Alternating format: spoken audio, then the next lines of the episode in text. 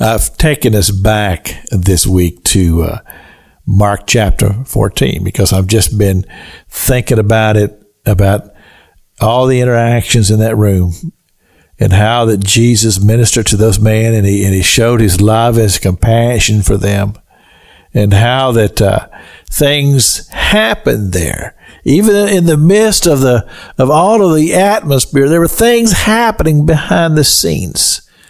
And uh, we talked about Peter and his this his big brag. He said, "I'll stand when everybody else fails." And how that Jesus said to him, "He said, the devil wants to sift you like wheat, and you're going to deny me three times before the croc uh, the cock crows twice." All of that was going on, and then there was uh, this thing with Judas.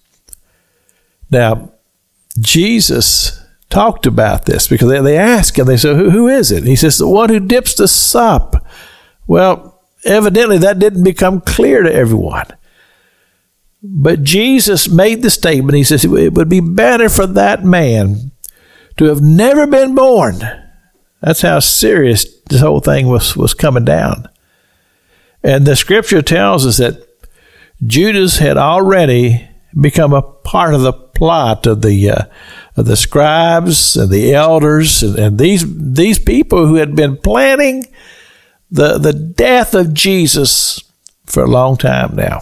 They'd been having meetings, they'd sent out spies, they'd done all kinds of things to try to to bring Jesus to his death.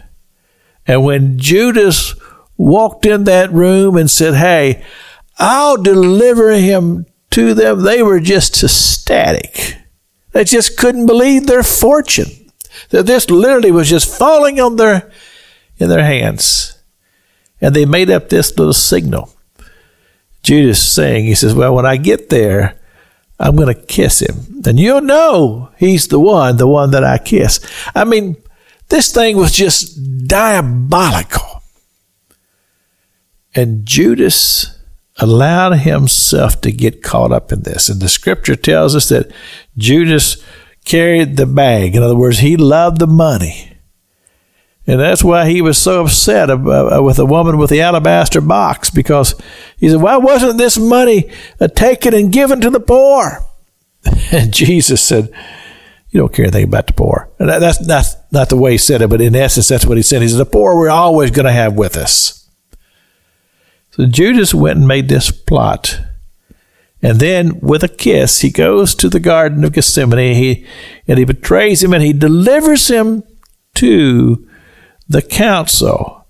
And Mark tells us that when they took him in, they were there. They were there waiting. Those men, the scribes and the high priest, they were there. They were waiting for this man Jesus to be brought to them, betrayed by one of his own.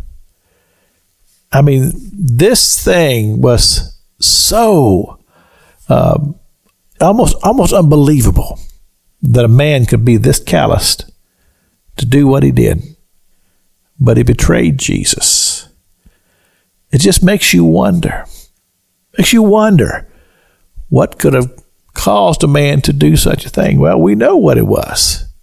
He had the devil in him. It's Pastor Jack King with a gospel on the radio broadcast.